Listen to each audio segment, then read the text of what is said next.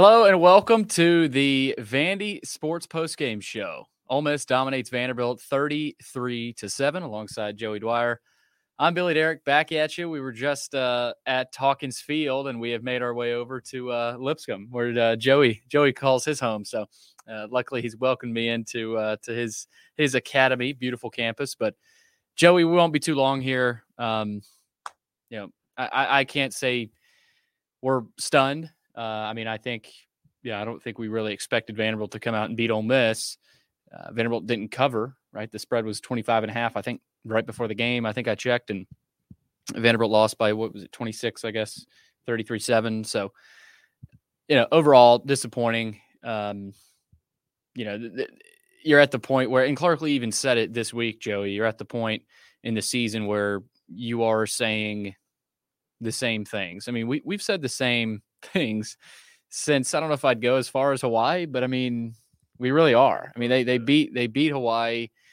They you know were able to beat Alabama A and M, but I think the big first warning sign for me at least was the Wake Forest game. Right, we we made the trip up there, and I think we expected Vanderbilt to to compete and, and have a chance to win.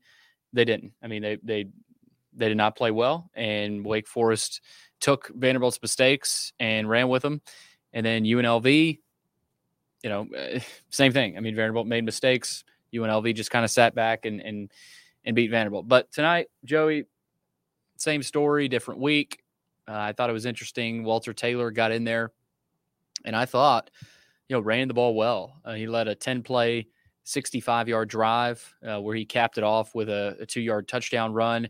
He on that drive, he had a beautiful pass to uh, Junior Sherrill down the sideline. That and quite frankly, Joe, we we haven't been able to watch a ton of this game. We were able to watch a lot of the second half, so you know we've been we trying to. We were we were watching it on camera in the first half too. right. right. So you know we saw bits and pieces of that first half, but uh, again, there just wasn't wasn't enough for Vanderbilt tonight. They they they did not feel prepared. I, I was I was going to write three quick takes. I just kind of scratched it. I said I'll get all my takes out in the post game. I think Chris is going to have his uh, quick thoughts, and you'll have a few stories out here for uh, for fans. But again, there's really not much else to be said, Joey.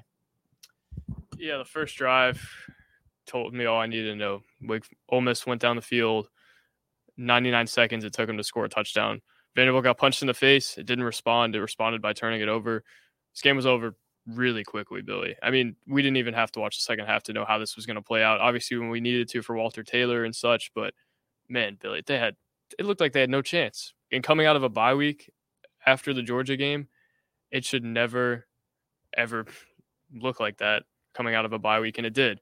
And I don't know how you win against Auburn with a performance like that. I have no reason to believe that they'll have a performance good enough to, I guess, compete with Auburn even after watching that. Looked completely uninspired. Looked, I'm inspired to watch basketball. I'm inspired to watch baseball after that. I was inspired to watch the Tennessee versus Kentucky game. They looked outmanned. I, t- I wrote a story about this after the game. At some point, it's not about being unprepared and failing to execute in the margins and failing to do the little things well. At some point, there's a team on the field that has all these NFL players. There's a team that doesn't. There's a team that doesn't execute well enough, I guess, in the margins and such. But that's also a team that's not good enough at times. And a lot of the time, they don't play well enough in the secondary. Their offensive line isn't good enough they have a revolving door at quarterback right now. And the communication in terms of their messaging with what they're going to do at quarterback has been really poor to me. It doesn't seem like there's a plan. It feels like, oh, we'll start Ken, see what Ken does. Oh, Wal- Walter, I guess we'll play him. There's doesn't seem to be much messaging. There doesn't seem much seem to be much of a plan, and not a good football team right now, Billy, and hasn't been for a couple weeks. That's reflected in seven straight losses. That's blunt, but I don't know how else you put it. Injuries, I guess, hurt them. CJ Taylor didn't play, but there's only so much you can say on their behalf, Billy. There's only so much that you can say to get people in a positive light. They lost, and I didn't expect anything different. Yeah, there's uh, there's no sugarcoating it. Joey off the top rope right there. no, uh, in all seriousness, uh, w- again, we won't try to be too long. And if you guys have questions and comments, we will get to them. Uh, Joey's got pieces coming out. Chris should have a piece up on the site. Of course, the board has been uh, It's been pleasant tonight, per usual. But uh, yeah, but no, the Wash House is one of our sponsors tonight. I'll kind of spread out the sponsors. Uh, the Wash House, one of our one of our favorites, and they're one of our favorites because they're the presenting sponsor for basketball season, and that is coming up in about nine days, November the seventh. I think Vanderbilt fans are looking forward to to basketball season, and all of a sudden, because of football, there's a lot of pressure on Jerry Stackhouse and this basketball team now. So. Uh, if you're dreading laundry day and if it's stealing the time to do the things that you truly enjoy, let them at the Wash House take care of that for you. They are laundry professionals. They've got two convenient locations in the greater Nashville area. Just drop off your dirty laundry, and their professional attendants can give you back the one thing you can never have enough of your time. Visit their website. That's washhouseclean.com. All right. Again, not uh, not too much to get here, get to here, Joey. Uh, we do have a question here from Matthew Moser. I, I don't know if I'm pronouncing that right, but why would you say that they looked unprepared rather than just a bad football team? Well, both things can be true. I mean, I think it was pretty obvious they were unprepared. They were coming off a bye week. You have two weeks to prepare, and yeah, credit Ole Miss. I mean, yeah, they but they don't have the pieces right now for their offense. But I, I say they're unprepared because that's how it looked. I mean, you know, both things. Uh, just because I say they're they looked unprepared doesn't mean they're they're not a bad football team. This is a two and seven football team, right? But I think you have to look at it realistically, and and you know we, we've heard we've heard some some rumblings from fans about Joey Lynch and and the defensive coordinator and and a lot of these coaching jobs, and you know, a few weeks ago it was on the coaches, but now we've resorted to this team doesn't have enough talent. So what is it? I mean, at this point, Joey, you're two and seven, and you know there there there's ex, there's excuses flying around. there's all kinds of different theories flying around. Uh, I put a tweet out today that Walter Taylor they might have found something there. I mean, with this offensive line, Joey, and we talked about it during the game. There's just not much you can do through the air consistently, right? I mean, when AJ Swann was in there, yeah, he would show flashes, but there was nothing consistent in the passing game. And Ken Seals today, same thing, right? But you put Walter Taylor in there. It's like Mike Wright last year. You put a running quarterback and Walter Taylor out there, and all of a sudden it looks a little bit different, right? So eh, I, I just think this offense right now, you need a spark, and the and the the the silver lining here is that yeah, can they beat Auburn? Who knows? Maybe right? I mean, that's probably their only shot. South Carolina is also a bad football team. Uh, but right now, that's grasping at straws. I mean, I, I don't. It's just been an awful year, right? And tonight just is another another bowling, you know, bowling ball, you know, to drop. You know, there, there's 12 and 12 games. They've won two, but it feels like they're on the path of not winning another. And again, they might, but I, I and again to answer that, go back and answer that question. I said they're unprepared. Again, Joey, that doesn't mean I don't think they're a bad football team. It's pretty obvious to say they're a bad football team, right? But it, I think it all. I think they also were unprepared. You had two weeks to prepare for this game, and it, I mean, it looked like there was nothing out there for for Ole Miss. So, yeah, you mentioned Walter Taylor. That's something I want to talk about as well. Walter Taylor, I think, added a nice element in the run game. Obviously, I think I mean, they had a spark with him when he went in the game. Their offense looked completely different with him in the game versus Seals. We got to get to the bottom of what exactly happened. I think Seals was benched though, from the looks of it. I don't want to run with that, well, but he, Seals he, he, went back in the game. He went back in the so, game, and then he went back to the bench, and he looked obviously frustrated. Yeah, so I don't know exactly what happened there. I'm sure Aria will tweet something from the presser because um, she's there, but I mean, we'll see, Billy. What I'm concerned about with Taylor, and I think you're kind of looking long term with this is like Mike Wright, I think, was a better thrower than Taylor is at this stage. It's not to say Taylor's not a talented thrower. Agree, yeah. Certainly a talented thrower. Decision making wasn't awesome tonight. Through the interception, it's kind of a force, but I guess it was third and 18 anyway. What if you load up the box against Walter Taylor and make him throw to beat you? I don't know if he's capable of that at this point in his career. He's young. He still has some things to iron out. I don't really know how they move forward here. I think he could certainly give you a spark, but everything that you're saying positively about this team and everything I say positively about this team even feels like I'm grasping at straws and thinking, uh, maybe this works. AJ Newberry was good tonight, but I mean, would he have been great if they were playing against some of the other teams they played against and he only had 30 yards and that's a positive. So I don't know what to say, Billy. I mean, just a really poor outing and we're saying the same things every week. I'm glad Clark acknowledged it, but Yeah. it's tough. I mean, look, the staff knows exactly what's going on. These players know exactly what's going on, right? And and we've talked about the same stuff the past four or five weeks, right? So so you've got to find a different twist to talk about.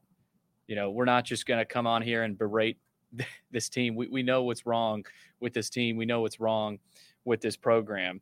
Uh, but at the same time, you they are where they are where they're at, right? You are what you are. You're a ten and seven, 10 and seven. Oh, no, no, no, no, no, no. You're a two two and seven. It's late. Full work day. Two and seven football team, right? You are what your record says you are. Uh, Bill Parcells, the old legendary quote. And they're not stupid, right? Clark Lea, I mean, he said it this week. He said well, it, it has gotten repetitive in this room, in, in this press room. Uh, he knows it. He's, you know, there's there's things from Clark now that you're you're starting to to almost get a fan sense because he did grow up a Vanderbilt fan. I mean, he he gets it, right? He knows everybody's frustrated, um, so he's fully aware. But I, I do like how you mentioned Walter Taylor. Uh, you know, Walter is a guy that we haven't seen a lot from, quite frankly. I mean, I, this is his first game action, you know, substantial game action, right? And so to for him to be thrown out there, I mean, you got to grade with a curve right? And so, I, all things considered, I thought he ran the ball well. He, he didn't throw well. He's not really a throwing quarterback. He showed you the talent on the junior trail throw. Ex- it's in there somewhere. exactly, and I think they know that, and they like Walter, uh, but it's going to take some time. There's a reason he was the third string. Though. Exactly. Um, and then Newberry, a lot of the younger guys. Martel Hight, I thought struggled a little bit. You saw more of Longwell. Langston Patterson was all over the field tonight. By the way, uh, I mean, player of the game in a 33 to seven loss. It's hard to find. He had a forced fumble. He had an interception. So big night for for Langston. We do have a, a, question here from William Putnam. I think it's a good one. Is there a chance that we have seen our last of Will Sheppard? He's unhappy that he's not getting the ball. His family is vocal on social media. I, I would agree with that. I mean, we've seen his dad on social media. We've seen a lot of things rolling around. Uh, and, and Will Sheppard, quite frankly, hasn't played a bunch. I mean, he was on the sideline at certain times uh, tonight and in some big spots, right? Big third downs, which is kind of weird. And it's interesting with Sheppard, he's their best player. I mean, I, either him or CJ Taylor. Right? I think Sheppard, Matt Hable, I think Sheppard's going to get drafted. Right now, maybe his stock has, has dropped. Maybe he doesn't end up getting drafted. I think he has the, he's the player that has the best chance of getting drafted. Uh, but it, yeah, I think you've probably seen the last of Will Sheppard in a Vanderbilt uniform. Really? Yeah. I not not of course tonight, okay, but okay, okay. after this season. After this season, yeah, I think he'd be stupid not to finish the year out. Everybody's Yeah, frustrated. yeah, That would tank his draft stock even more than I guess has happened. I wanted to bring up a comment. Clark Lea said that he went to Walter Taylor just to provide a spark. I think it's a fine move. I mean, they needed a spark badly. I think they would have got ran off the field if Walter Taylor didn't go on there. They controlled the time possession a little bit more with him on the field Yeah, and the- the even point- scored. The point that Rodgers, Jordan Rodgers made, you know, Seals had gone back in there and completed a, a you know 13 yard pass, and Jordan Rodgers went back on there and said he was confused that Seals was in there, and he said, you know, he gives them them the best chance to win this game. Let's face it, they don't have a quarterback on this roster with this offensive line. I don't.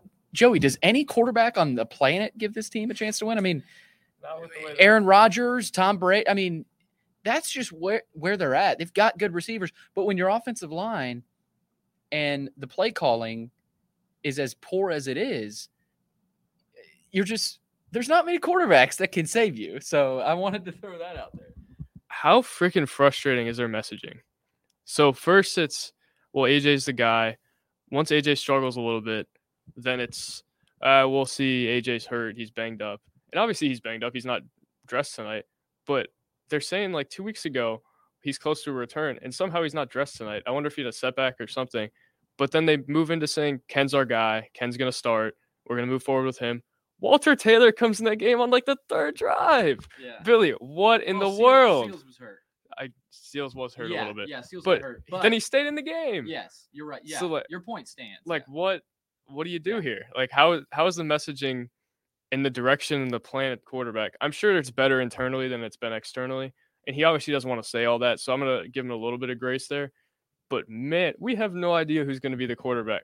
Did you think Walter Taylor was going to be the third quarterback today? Did you think AJ Swann was going to be dressed? No, no, you, you just you don't know. You know, there's so many mysteries with this program right now. Um, and, and coming into the season, Joey, I I knew this was a, like a a less than likely scenario where we're at this point in the season and we're we're talking like this. But at this point, there's so like it's not just the quarterback situation. Like, you know, defensively, I mean, this team cannot stop the run to save their life right? And, and I know Ole Miss has a g- great running game. Mm-hmm. So does Missouri. So does Kentucky. But I mean, UNLV had success. Hawaii, game one, had success on the ground. Alabama A&M at times. I mean, like this is it's not just the quarterback situation, but that's obviously the most important position on the field. That's what we're going to talk about. So I don't know, Joey. It's it's tough right now. Uh, let's see. And I thought, you know, Clark. I don't know if it was Clark or Barton uh, or somebody. Might have been might have been Andrew Allegretto on a, a pregame show a couple of weeks ago, but someone in that program said this is tough for everybody. Right? It's tough for the people that cover the team because you you really don't know what to say. It's tough for the players. I mean, that's that's who it's probably toughest on.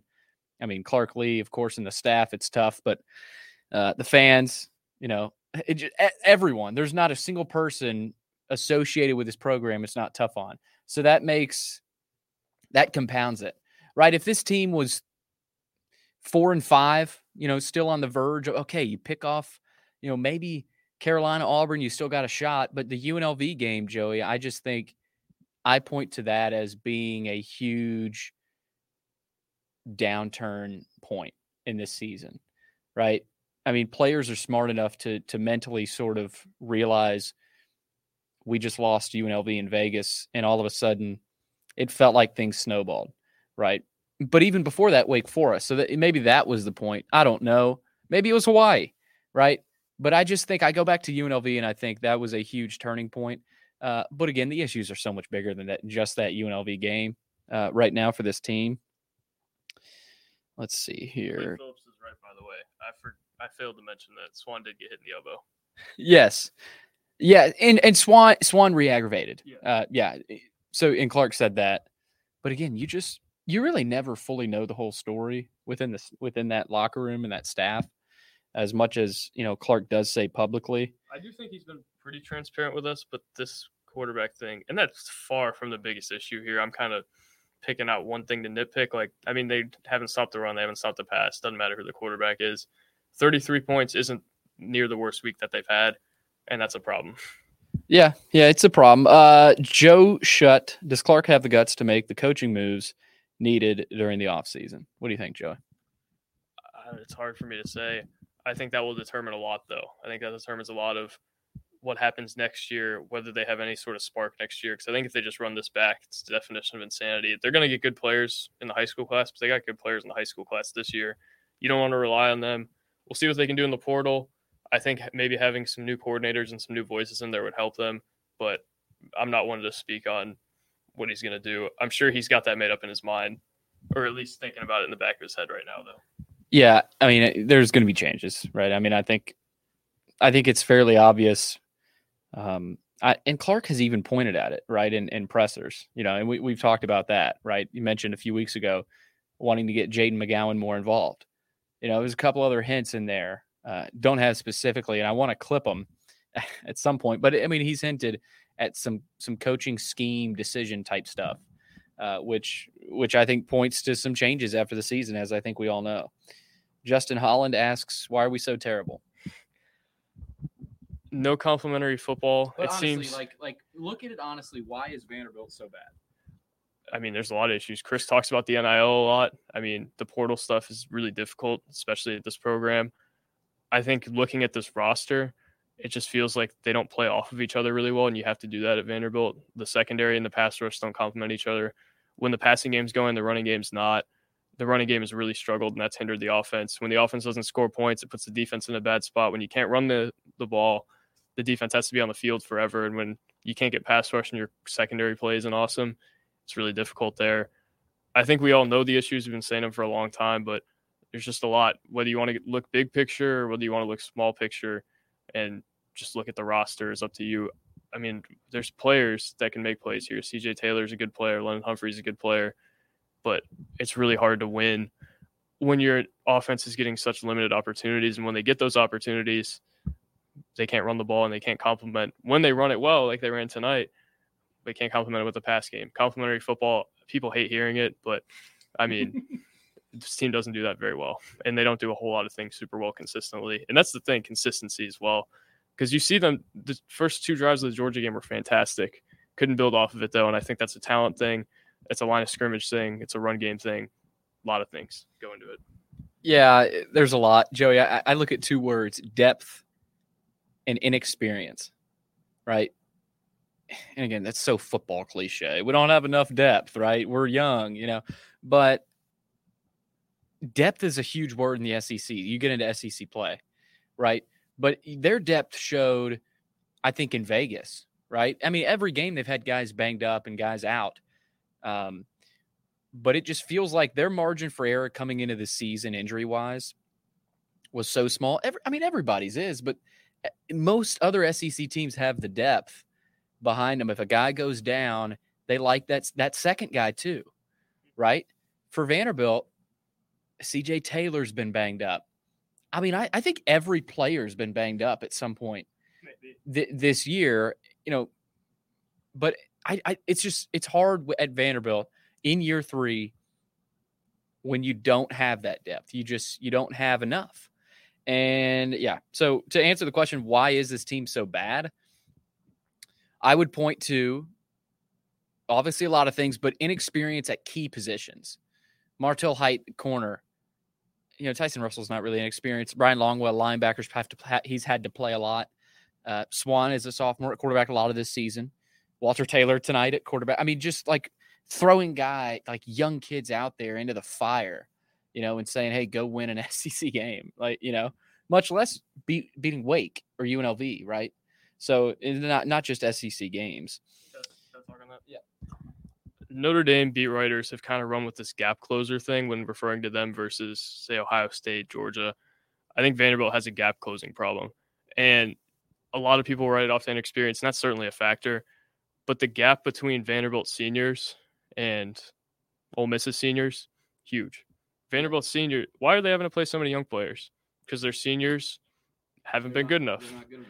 The player development there hasn't been good enough, and the initial talent level probably wasn't where it needed to be either. The ceiling's probably only so high with those guys. So I think there's a lot to unpack there, but I think there's a huge talent discrepancy between them and a lot of the SEC and the SEC teams they need to beat. Maybe not as much Mississippi State or those teams that aren't playing well, maybe Arkansas, I don't know, but Billy, there's a lot to unpack here. I think it starts with the talent discrepancy and the talent gap, and I don't know how you fix that though. There's good players on this roster. Don't get me wrong; they're all really good guys from the looks of it, but there's a talent discrepancy.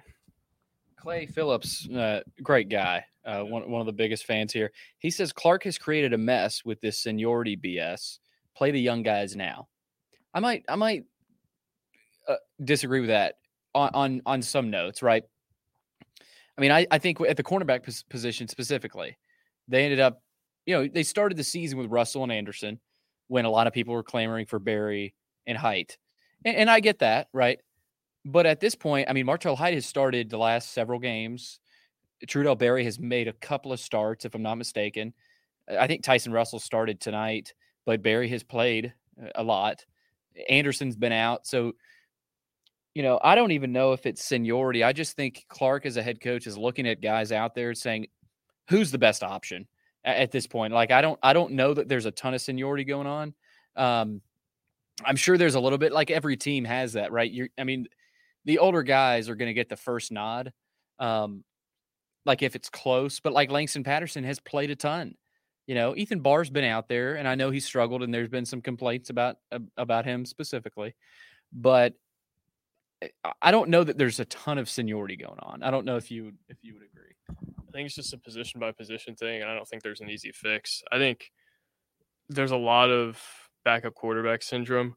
Not just that. I'm not trying to call out Clay. I think there's just a lot of this got to be better. Trudell Berry was that early in the season. Trudell Berry's been fine, but hasn't fixed their problems on defense. Darren Agu early in the season was supposed to be the guy who saved their pass rush. Didn't happen. Uh, yeah, I mean, there's a lot of there's a lot of variability in the roster, but not quite enough variability to be able to write it off as one thing. I think there's a point to what Clay said, but I think there's a yeah. lot of position to position things, and I think all their options probably aren't at the levels Ole Miss's are, and that's kind of my takeaway from tonight and how they got punched in the face and how they just looked flat-footed all night. And even if they came out with energy, still would have been a really tough game for them to win. Justin Holland asks, "How destroyed is the quarterback room now?" And that's a great question. Um, I, you know, I asked myself that specifically tonight. You know, not necessarily when Seals got hurt and Taylor had to go in, but when Taylor did he get his helmet knocked off? Or okay, he got his helmet knocked off. Taylor had to run back to the sideline, and I mean, you have to put Seals in, right? I mean, so at that point, he's healthy. So I mean, at that point, whether he's hundred percent or not, he was able to physically go out there and and play. I, I guess he had gotten he healed. Something happened at halftime where Seals had had been ready to go, stretched out, whatever. And then they sent Taylor right back out there after that completion from Seals. It was a good completion. It was about a 15 yard, uh, you know, 10, 15 yard catch to Cam Johnson.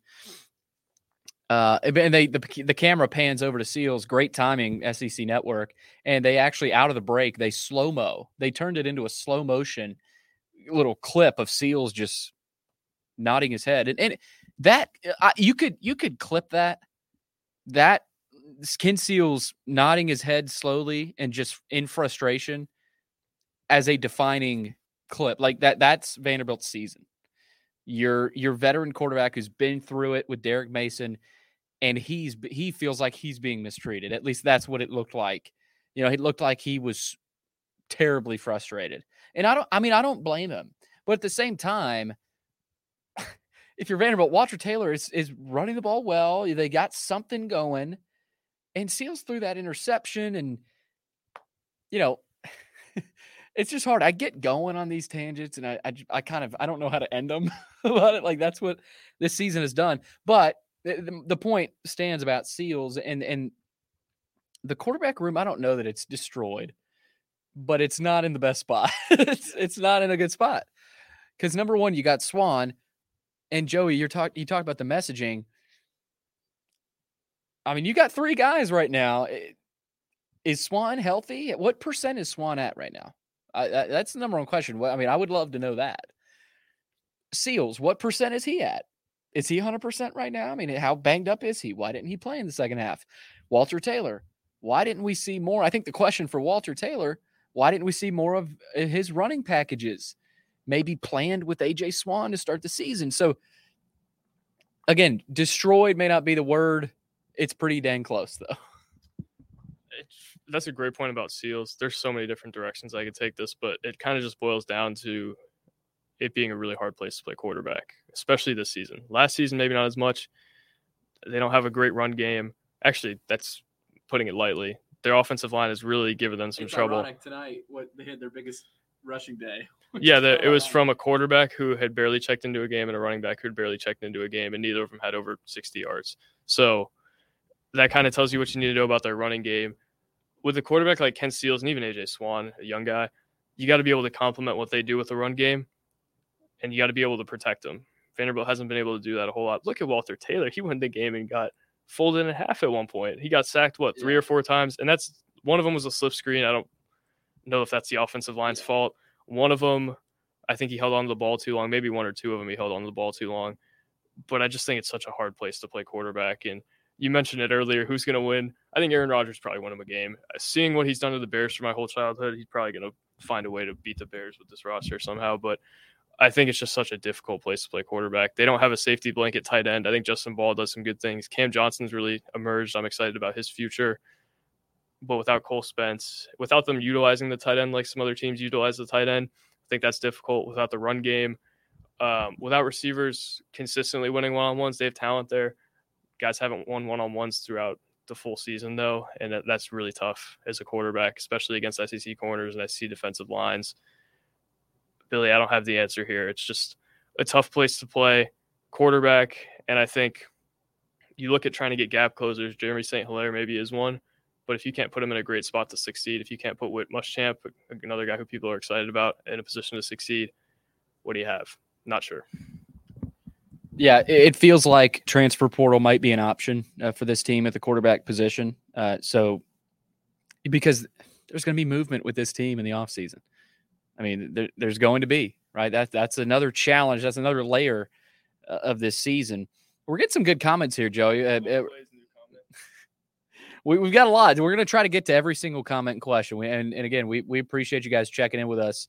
Um, you know, vent, vent it out, Vanderbilt fans. You know, we want you guys to to try to come here and get some answers because we're trying to we're trying to figure out some of the some of the answers to to your questions as well. Uh, next sponsor though, Reed Murfreesboro Pure Milk Company. They are a family-owned third-generation milk and ice cream distribution company located in Murfreesboro. That partnership began over 50 years ago with Purity Dairy in Nashville to provide purity milk and ice cream to consumers in Middle Tennessee, and they now serve Southern Kentucky, Northern Alabama, Chattanooga, and North Georgia. Today, they supply grocery stores, convenience stores, and others with purity products, as well as Mayfield, Nestle, and Haagen Dazs ice cream. For more info, visit their website at npmci.com. I think uh, Chris Lee might be getting him some ice cream tonight. We do. We've, I think it's like 40 days, 40 nights, like starved in the desert right now. We, we've just been going at it. But uh, no, I, yeah, we need food before ice cream, if anything. Joey's getting his uh, Gatorade bar out here. But uh, no, big, big thanks to Murfreesboro Pure Milk Company. Uh, few great ice cream brands out there. So if you're feeling a little low, Vanderbilt fans, just go grab you some some Mayfield, Nestle, or Haagen Dazs ice cream. You're supporting the Murfreesboro Pure Milk Company. All right, let's get back to the questions and comments, Joey. Uh, let's see what we got. William Putnam, an interesting comment, not not involved anything in this game. Not to rub it in too much, but Lance Leipold, Kansas head coach, wanted the Vandy job. So did Jamey Chadwell, the Liberty coach, right now. Joey Lance Leipold has done a heck of a job at Kansas, and that's it's tough. He's not in the SEC. The Big 12 is a pretty dang good conference, though, right now, and he's done a heck of a job. It's easy for Vanderbilt fans to look over and say, man, Leipold uh, has done a pretty good job there yeah, it's interesting to see if they have to move on from Clark at some point. Are there enough guys who are actually interested in the job? It's such a tough job, and if they move on from Clark after this year, next year, people are going to look at it and be like, he looked on paper like the perfect guy for the job, and he didn't get it done. So I don't think we're at that point yet. I think he's still got time to go, but it concerns me to think who in the world could take this program and flip it on its head if it's not Clark Lea. I mean, Clark Lea says all the right things. He's a Vanderbilt guy. I don't. I guess you overcorrect maybe and try to do something crazy with your hire, but it's such a tough job, and I guess other guys could have done a better job, and they could be doing better. Uh, they could be doing better things, but man, it's really, really difficult job, and that's yeah. what scares me the most, more so than any micro issue in terms of each game. It's just it's tough job, and that scares me long term for Vanderbilt football. Yeah, I mean, I think right now you're at a you're at a I don't know breaking point, turning point. You know, maybe not yet, but at the off season, this is the biggest off season I think in the history of any Vanderbilt football tenure, right? Because if you're Clark Lea, you're going to have to sit down with your staff and make some tough decisions, right? Whether it's with guys leaving, whether you have plans for players or other coaches coming in um, but this is an off season; it's going to have a ton of movement, right? Whether it's good or bad. Um, and in in the transfer portal era, portal era, Joey, you, you're going to see that at every school. Maybe not coaches as much, but a ton of player movement. But uh, but yeah, Lance Leipold did want the Vanderbilt job. He uh, he wanted it. I think he was close to taking it, but uh, Vanderbilt hired Clark Lea, and uh, you know, I mean, last year, at this point last year, we were talking about a win over over Kentucky, right? So let's not forget about that now, right? I, and again, I know it's it's hard to think about that right now, but you can't forget about what happened last year. So I, I want to point that out too. We'll have all off season to talk about uh, the future of this program. Uh, Matthew Moser from Aria Gerson, because I think she's already tweeted and Clark has already commented after the game. Clark Lea said he went to Walter Taylor just to provide a spark. So, I mean, That's where I got Underst- from too. I didn't look up. Okay. Understandable. So Joey already mentioned that. Uh, let's see here. Joe Shutt. Will Sheppard has checked out. Get rid of him. Clay Phillips. Swann got hit on the elbow again in practice. You already got to that. Why was Quincy Skinner out? It's a good question. Uh, I, I saw it from Aria's tweet that you know she said he was out. And again, there's another layer of the mysteries that like I don't know why why was he out? I don't know. I mean, I would guess some sort of injury. I guess it could have been disciplinary potentially. We, we don't know. There's just so many things we don't know. That's that's another layer of it. There's been some mysterious injuries, right? I mean, I'm sure every program has that. But Quincy Skinner, I mean, you would have liked to seen more from him all season, not just tonight. Yeah, I couldn't find a reason. I think maybe Clark said it post game, but it wasn't tweeted, so I'm not sure. We weren't there. We were at the baseball scrimmage and working on basketball secret scrimmage stuff, or yeah, working on basketball secret scrimmage stuff. We would have loved to have been there, but didn't make sense for us today, and because we kind of knew this would happen. And I think the expectations for this team are about fair right now. They were what what were they a 26 point underdog and 20, I did 25 20, half, yeah. yeah. I didn't expect them to cover that, and I don't think they've lived up to an expectation in any singular game except for Georgia this year, and that kind of tells you where you're at. I don't know how I got to that out of Quincy Skinner, but there's a lot a lot of issues with this team relative to expectation. By smart people in Vegas, they have failed every game except Georgia, and when they beat Georgia, or when you would have thought that they beat Georgia you would have thought they beat Georgia when all this happened. Yeah, yeah. And that's kind of where we're at. They cover a spread and there's a parade. And maybe we were a little guilty of that. But I mean, I think we kept How it. could you not? Like, but that's where we're at right now. You got to throw a parade for keeping it under 20 against Georgia. That's where we're at. Yeah, I mean, look at today. It's a good example. Georgia dominated Florida. So I think it was real last week. Yeah, maybe Georgia slept walk playing in a construction site, but, but that's not who Vanderbilt is. No, it's it's not, but I don't think we were wrong to to to sit there and say, "Hey, look, positivity." right? I mean, it was right in front of our face. Uh, let's see here. Knox too tall. What does that say about Vanderbilt? UNLV broke them. I think it says a lot. I mean, I, I think it says a lot about where they're at right now. Uh, they're they're not there yet. They're not, quite frankly, close yet. Right? This program is a long way away from competing in the SEC. I think you need if you're a fan and and you could like look at next year's schedule, buckle up, right? For probably another similar season. Right? Now, but there's a big caveat. If they can figure out the quarterback position, right? If they could bring in somebody from the portal, whether it's a veteran type of kid, you know, type of guy from the portal, I think that'd be huge. If not, I mean, does Swann stay? Does does Seals come back? Does Drew Dickey come back? I mean, who comes back and who leaves? Right? There's a lot. Um, there's a lot out there, a lot in the air right now. You know, so there's a lot riding on this off season. There's so many other issues than quarterback, though. It's yeah. I don't want to understate that the quarterback position is important, but they don't have a run game.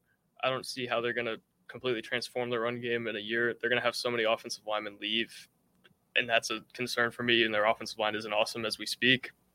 They struggle to consistently throw it down the field, even though they have that capability.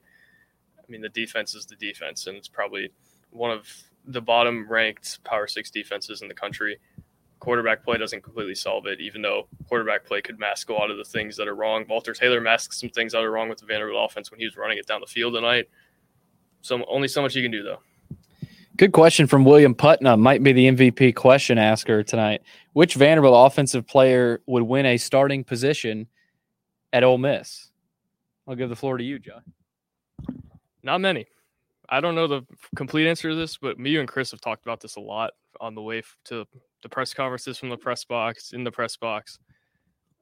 Maybe De'Rickey Wright starts at linebacker. Maybe CJ Taylor starts for them. Um, hard for me to find an answer otherwise. They have good talent in young defensive linemen that hasn't turned into production.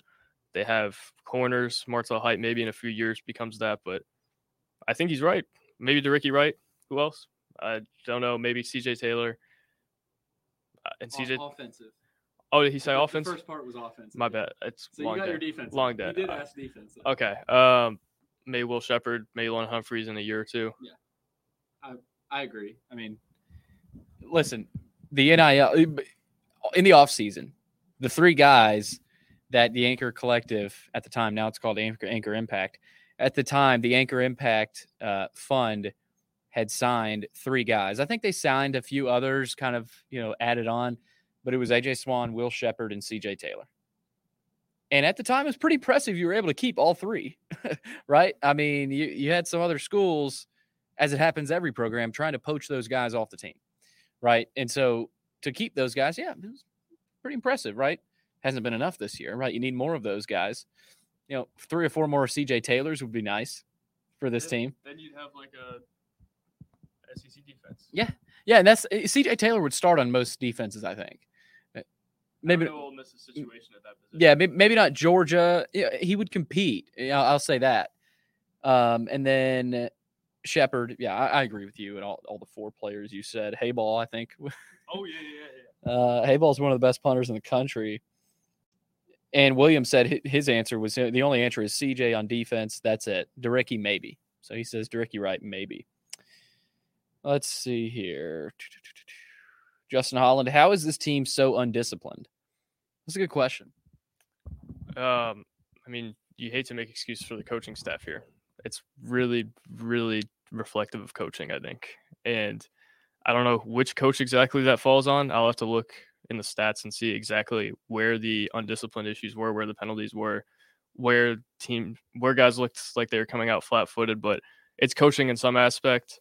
Some of it's on the players. You got to bring your own energy and be disciplined and do the little things well, but coaching at the end of the day. And if you're saying these guys aren't wired to do it, then why don't you get guys who are wired to do it? It's kind of where it falls for me is coaching. Let's see here. Clark Lea, this is from Alan Huang. Uh, Clark Lea did not look like the perfect candidate on paper. No head coach experience. What do you think? I mean, I wasn't around for the search, but it's hard for me to imagine a guy who could. I mean, certainly that's a thing, and he's correct. I mean, you have to have head coaching experience, especially coming into a job like this. And maybe if they have a search again, they'll be more cognizant of that. But I think he was probably who I would have hired at that point. And maybe I sound stupid for saying that. I probably do. It's really late at night, and I haven't had time to think about this. It's kind of a rapid reaction for a reason, but I'll have more for you on that I'll look more into that, but there's some good candidates who have done better things elsewhere than Clark has done here. And that's what it boils down to ultimately. It doesn't matter what it looked like two years ago, it matters what it looks like now. And Kansas has done some awesome things. Liberty has done some really good things as well. So Vanderbilt hasn't. Yeah, and it's easy to look at that and compare. But I've talked enough about Clark and why he's the right fit at Vanderbilt. Luke Wyatt has. I mean, we've. I don't think I need to rehash that. Uh, Sebastian Bronner, he's been a great commenter all season. Um, Chris and I met him. Great guy. Yeah, yeah, he's uh he's been there since the Hawaii game. He says, "I'm a Clark Lea believer, but we must face the facts.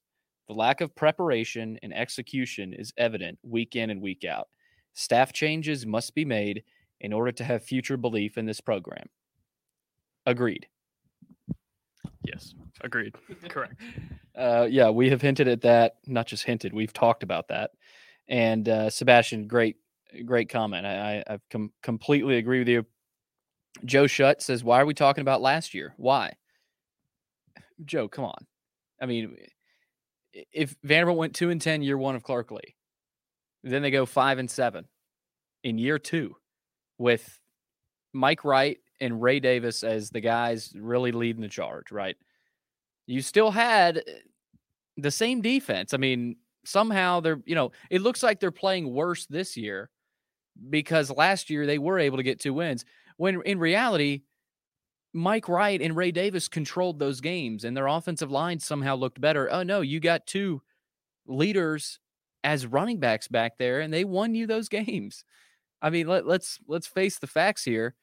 I'm talking about that, Joe, because if they would have gone two and ten last year, I mean, Coach Lea would be on the hot seat right now. Right? That's how important last year was to to show some tangible progress, to show that you know, things are looking good, right? And and their future is bright. It can be bright. That that five and seven season last year got you guys like Sherrill and Humphreys, and, and I mean, you go two and ten last year, back to back two and ten seasons. What does that say to recruits? But that was proof of concept last year, so that's why it's so important last year. I don't know if you're with me there, Joey, but I just I think mm-hmm. it was huge to go five and seven. Now you lost a ton, all, all of that momentum after this season, right?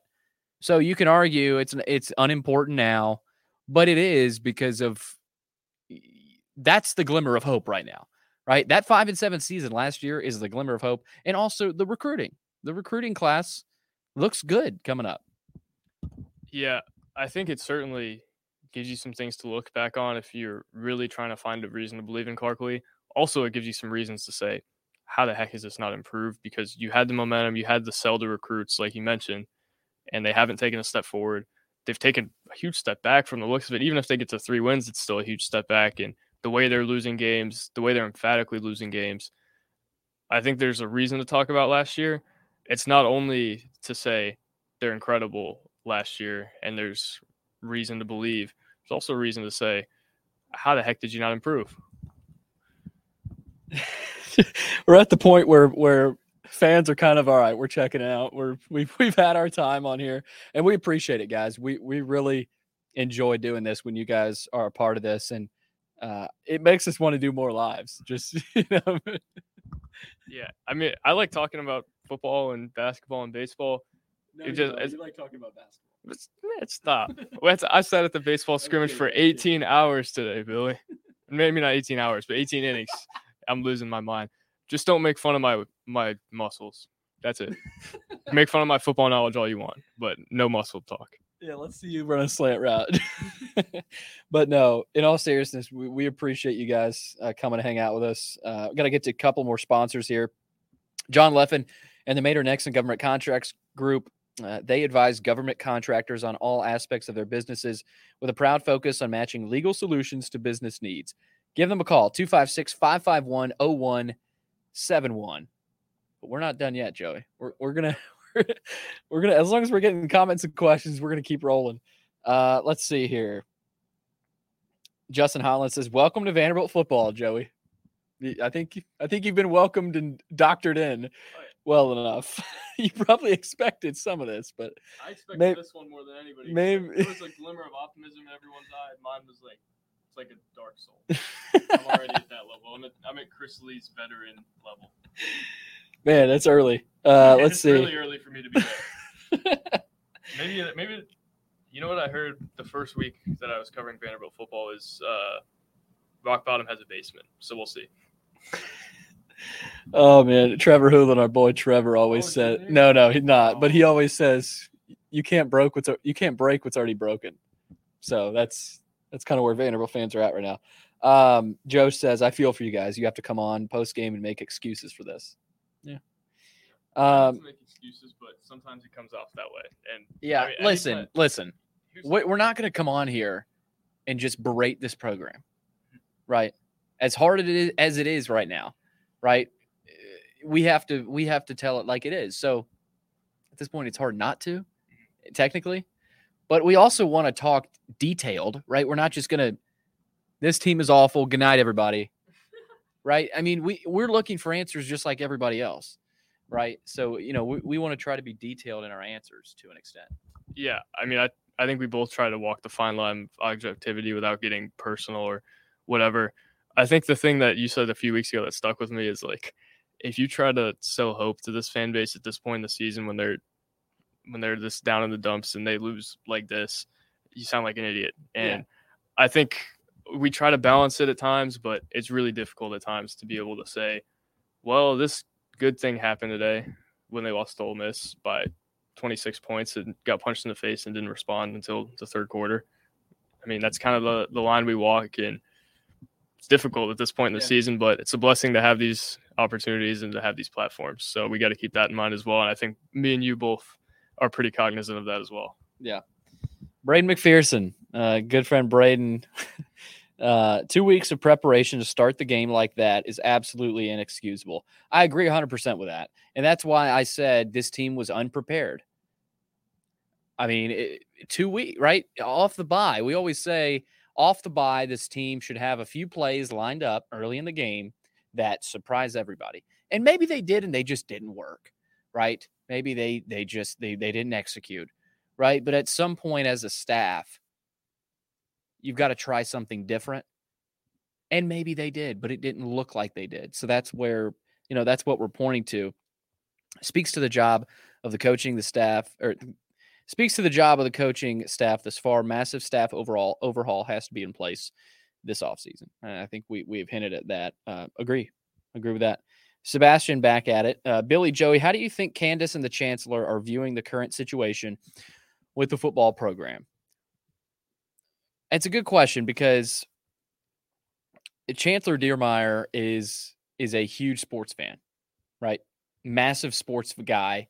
Uh, he out of if you if you took uh, every chancellor in the country at every Power Five school, he's probably up there in terms of sports fans and sports guys, right? Especially at a school like Vanderbilt. And, and if you narrowed it down to just the the academic institutions, he might be number one, right? But that doesn't take away from the the institutional blocks that that have maybe blocked him, right? Whether it's the board or whatever, right? There's more people than just him that that convene on decisions, right? It, it, with athletics and everything else. Um, but I mean, come on, I, I'm not calling this question stupid, but they feel awful. I mean, I, will tell you up front, like Diermeier, he came up. I thought Chris made a good point. He came up, and speaking honestly here, what game was was it Kentucky or Kentucky? Kentucky. Eh yeah, K- Kentucky was all over Vandy at the half, and that Kentucky game was kind of the last chance, I think, for this team. I think a lot of fans were pointing to that game. Ray Davis coming back. Maybe Vanderbilt shows some life. Maybe they get off the mat, and maybe they pull off a win here, or at least compete and show some progress this year. They just they didn't do that. They played they played awful, and at half Chancellor Diermeier came up to us and they posted the picture. You were in there. But I thought that was a gesture of okay, we understand that the product on the field right now is not very good. But, you know, we want to pay respects to the people here covering this team, right? I don't know if they shook the hands of the road team of Kentucky's beat guys. I think they did. Uh, but Diermeier and, and, you know, one of their social media guys. And I thought that was kind of a, and Chris said this, right? And I agreed with Chris how it's kind of them acknowledging where they're at, right? And and and kind of doing it, doing something nice. So, but I'm not gonna beat around the bush. They feel awful, Candice, and they're they're probably concerned, right? And I said this a couple of weeks ago. They're gonna sit Clark down and basically say, look, right, what what's the plan here? We need a clear plan of attack. I'm not saying they're gonna say, you know, like Jimbo Fisher, for example, you need to bring in an offensive coordinator, right? Maybe they do that, maybe they don't, but they, but they're going to to to sit him down and say, "Listen, give us your plan. Give us what you think is going to work and and move this program forward." Right? That's going to happen. Um, and and that shows me that they're viewing it horribly. I mean, I don't I don't think there's any other way to put that, Joey. Uh, they obviously believe in him, Sebastian says. I agree with that. That's what they, that's why they hired the guy. I mean, if you don't believe in Clark Lea,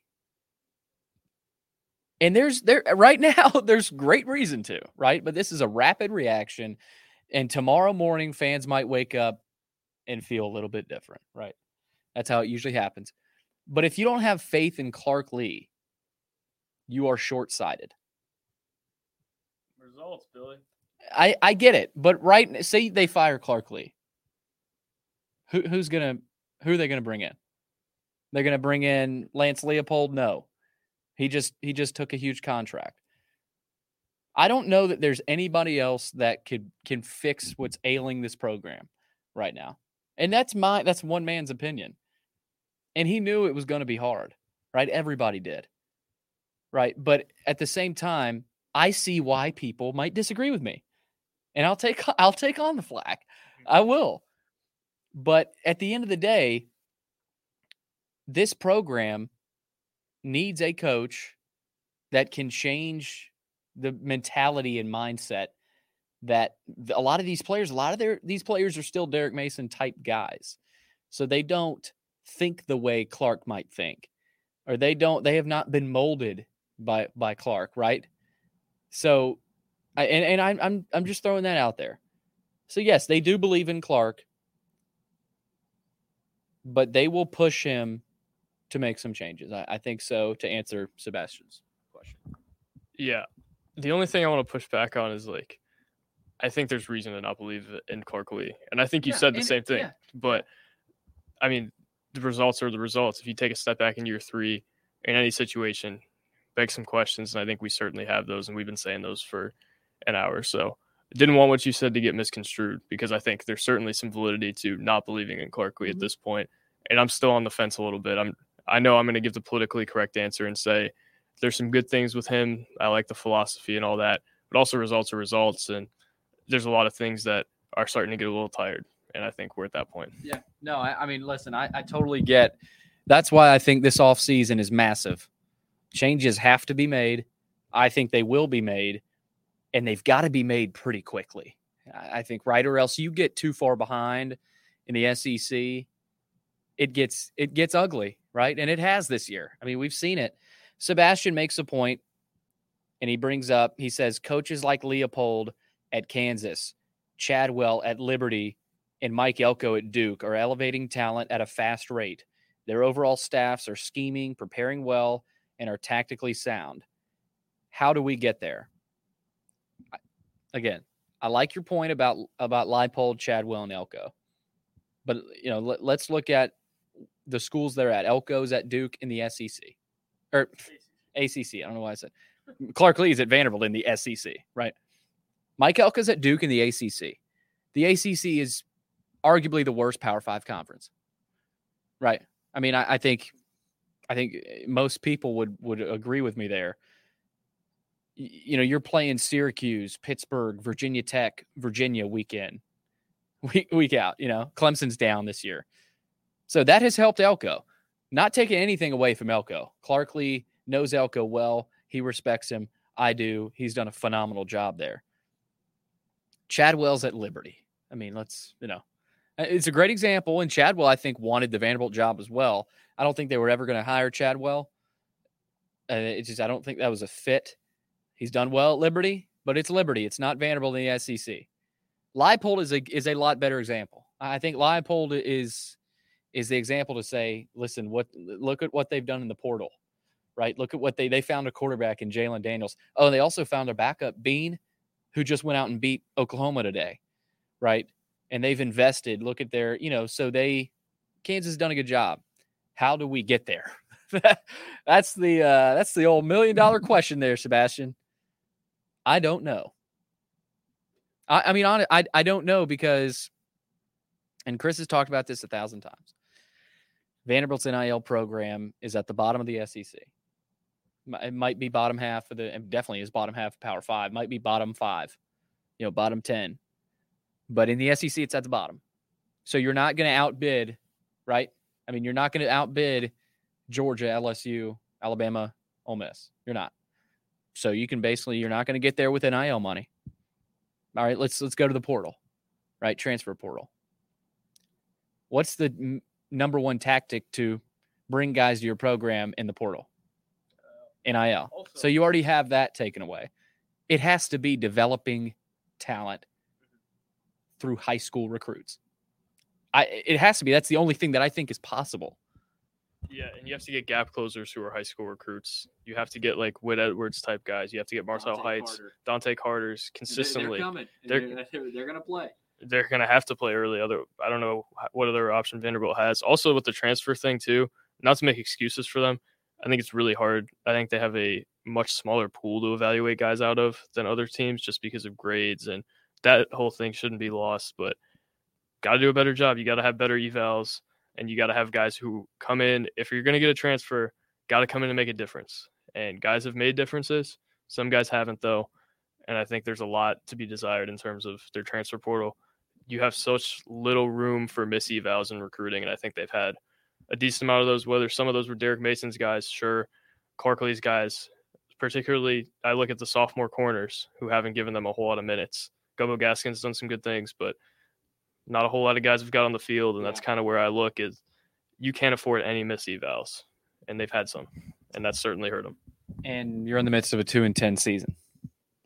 I mean, they you know could finish, could get one more win here, you know, maybe two, and, and that I think, and don't forget that you, you still got Auburn and South Carolina. Like I, I, I don't want to forget that it doesn't feel like Vanderbilt can beat those two teams, quite frankly, right now.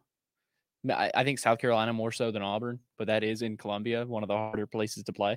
So we'll see. I don't want to forget that, but in the midst of an awful season, you have to sell. So another thing we can't forget: Vanderbilt got Whit Edwards, Dante Carter, Alvin Williamson, studs from the state of Texas. I think Edwards from Oklahoma. But eh, they pulled off those guys right? And again, they haven't gotten on the field yet. They haven't done anything yet. But to even get recruiting wins like that at this point, I think is another glimmer of hope, right? It's something. Let's see. We got a few more here, Joey. We're going on an hour, man. I think we said what 30 minutes is what we were shooting for. But no, again, thank you guys for for checking out uh, the show today. Uh, Sutherland and Belk will bring us down the home stretch here. They are a family owned injury law firm. If you or a loved one has been hurt or in an accident, give Taylor or Russell a call 615 846 6200 to see what your rights are and if they can help. Well, we're trying to help you guys right now, just like Sutherland and Belk will do if you're ever uh, hurt or in an accident. Let's see here, guys. William Putnam, last question. Have some fun. Which two Vanderbilt basketball players could help this football team? Joe, you want to go first? First one that comes to mind is Tyrin Lawrence. I think he's wiry, athletic. Play some receiver for him a little bit. Maybe Colin Smith could play tight end. Six eight tight end would be Ooh, interesting idea. Uh, Lee Dort at fullback. uh, he could he could really. I mean, Lee Dort I think moves really well think, for a I fullback. Think, I think but, Lee Dort more so as like a pulling guard or a pull like a a tackle to kind of protect the, the blind side. Lee Dort hedged and Lakered a few screens last year. Don't don't let his uh. I don't know that he can move as well as Ven-Allen Lubin, but he can move a little bit. Yeah. Man, for me, I think Ezra might be a good like running back, maybe out of the backfield. He's not very big, so he probably he'd probably have to take some licks. But I think Ezra might be a, a kind of a weapon you bring in, you know, one once or twice. Yeah, with the speed. I want to try to go a little bit different here. Rivera Torres as maybe a receiver on the oh, outside. I think Rivera Torres. I'm trying to think. Who, who, do you have? JQ Roberts. Oh, tight end. Freak Maybe LeBron James tight end. Presley. Presley, yeah, maybe a running back. Tyrin uh, is is an obvious one. I think Colin Smith could be could be a, a good good guy, but I don't think his Vanderbilt basketball is a super physical team. Like last, I think they're they're okay last year in the physicality department, but I think if like if you asked us about like Tennessee, or you know some of those physical SEC teams, you'd have a lot of options. But I think there's some guys that could help the team. I don't know if anybody. We'll do some research. I'm not saying we're going to write a piece or anything, but maybe on the board we might throw something up and uh, g- give some answers there. Uh, let's see here. When is the first basketball game? Justin asked. The first basketball game is in nine days, probably eight days by now. um, November 7th at home against Presbyterian, 7 o'clock. Uh, tip off seven seven o'clock tip off, and then they play. Is it that next Friday? USC Upstate against USC Upstate, and then Greensboro is game number three that next week. Uh, I think right. Yeah, sandwich in between there. That's going to be like if, if you're looking at I, I if you're looking at out of those first four games, a game to actually go to as a Vandy fan, I would say go to Greensboro uh, at home uh, in a few weeks because Vanderbilt. I mean, I think they're going to kill the first two teams they play. I would recommend you go see that Greensboro team play against Vanderbilt. Uh, let's see here. Elliot, we have good players, just not enough of them. It's been the same problem for years. And Joey, that's what you're hitting at. Yeah, they have a couple guys. I mean, if they, it's a great point by Justin Holland. They haven't signed Dante Carter yet. He's a guy who's been on flip watch a little bit yeah. over the course yeah, of the last few months. They have CJ Taylor. They have Will Sheppard. Those are guys who you would think of as ideally if Dante Carter's as good as CJ Taylor, you're in great shape. Yeah. Who else complements him though? They have guys on defense, but the recruit optimism always tends to get a little blown up. And I think it's a really interesting thing to think about. If you only have one or two huge playmakers on each side of the ball, how do you compete in the SEC? And I think that's a great point. Yeah, yeah. I mean, it, he's right in saying that's every year, and that's probably going to be the case for the foreseeable future at Vanderbilt. I mean, I don't know if you if you like if you honestly asked every Vanderbilt head coach who's ever coached a Vanderbilt football team and say, "Hey, like, do you have enough talent?" They'd probably honestly say, "Well, I mean, yeah, but." They would probably always say, "But," right? And we could use another guy here, another guy there. So that's always going to be the issue at Vanderbilt. Uh, let's see here. Big door, guys. Good one. Where do y'all think Will Sheppard grades out in terms of NFL draft stock at this point? That's a tough one. I think a couple of weeks ago, I was I was pretty convinced Will Sheppard would be a four to six, round four to six. Definitely not a day two guy. He would definitely be a day three guy at this point, right? I'm probably closer to a fifth or sixth round pick right now, just because he hasn't played a ton and he struggled with some drops. So he might even fall out. I, I don't. I'm not a draft analyst. I, I, I, we might do a piece on that and see where Sheppard's draft stock is. Talking to maybe an expert, but I don't know. I, I, I would say five or six, but definitely day three right now. Yeah, I would say five or six, maybe four if if everything goes well. A few more things on tape. Yeah, maybe. has a good combine, interviews well, stuff like that. It's hard to know. I'm not an expert either. I don't claim to be. I think I, I think the Florida game was huge. That t- I, I think for his speed, mm-hmm. he got up to 21 miles mm-hmm. per hour. I think that yeah. was big.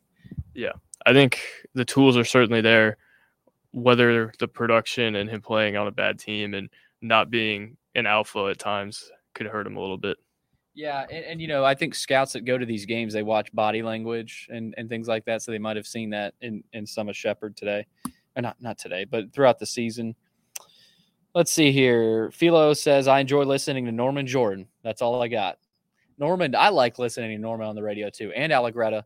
Uh, Norman does a really good job. He played at Vanderbilt. Um, you know, he is fun to listen to. It's kind of a silver lining here. Justin asks, would Barton Simmons be the only coach that's retained? That's honestly kind of funny. Um, no, no. I, I mean, Barton, like Barton's the guy that has to be retained. I mean, he's you could argue Barton Simmons in a weird way is the only hope right now. That? And I'm not taking anything away from Clark because Clark hired Barton. So, but Clark and Barton, those two guys, I think are the thread that's holding this program together right now. I, I really do. And again, not to take away from any other of the coaches, I think they've got good coaches on the staff, right? I think they've also got some coaches that, you know, we may see an exit from. Mm-hmm. We'll see what happens. I just think Clark and Barton, those two guys, almost more importantly, Barton, because he's doing a lot of that recruiting. So is Clark, of course. But strategically, who do we go after? All right. We, who, who is our backup here? I think Barton is such a huge piece. Uh, Elliot, I was at the UNLV game in 2019. Oh, gosh. I felt like that was the beginning of the end for Derek Mason. That team pretty much killed us this year too. Yeah. I mean, same stories. That I went into that UNLV game saying this could not happen. Right? This can't happen. And Joey, what happened? It happened. Vanderbilt lost to UNLV. No, you're good. Uh, we're gonna wrap it up here soon. Justin says they they haven't signed yet. See Pimpton, Kamorian. Yeah, that's a good point about Dante Carter. So, well, that's the last of the comments. I think as you see the bottom, Vanderbilt travels to Oxford. We don't have the score up there, but I don't know that uh, it really needs to be up there. Vanderbilt loses to Ole Miss 33 to 7.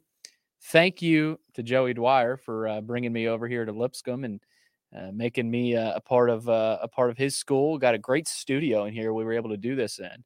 Uh, thank you to to everybody that tuned into the Rapid Reaction for baseball. We got we got content out all over the place right now on the board on YouTube uh, with stories and stuff. Uh, Will Owens helped us out with recording that at at the at the Hawk, and then also um, all you guys for tuning in tonight. So uh, thank thank you to all the fans, and uh, thank you, Joey. Need that mic. Uh, check out the baseball rapid reaction. I leaked some basketball secret scrimmage stuff in there, yes. like halfway through. If you guys wanted to see it, if you made it this far, you deserve it. So uh, I appreciate you guys watching. Obviously, not my favorite show to do, but Uh, it's a blessing to have the opportunity to do this. I'm sure Billy and I both uh, have thought that way for a while. Even covering games like this, it's a blessing, and I appreciate you guys watching. Having a platform to talk about sports is something I've dreamed of, yeah. and you can't take that for granted. And you kind of have to walk the line of saying that and also giving your opinion at times. So we try to do our best. We appreciate you guys watching and tuning in. And uh, yeah, turn into the baseball rapid reaction if you're not sick of us yet. I'm a little sick of what here listening to myself speak today though. Um, I need to get cookout or something to eat. So uh, yeah, we'll talk to you guys soon. Thank you guys for watching and uh, again, we couldn't appreciate it more. You guys give us the opportunity to do all these things and uh, I'm sure the Vanderbilt guys appreciate you guys as well, even if uh, they don't like to hear our opinions or your guys' opinions sometimes. Amen. For Joey Dwyer, I'm Billy Derrick. Thanks for listening to another edition of the Vandy Sports Podcast.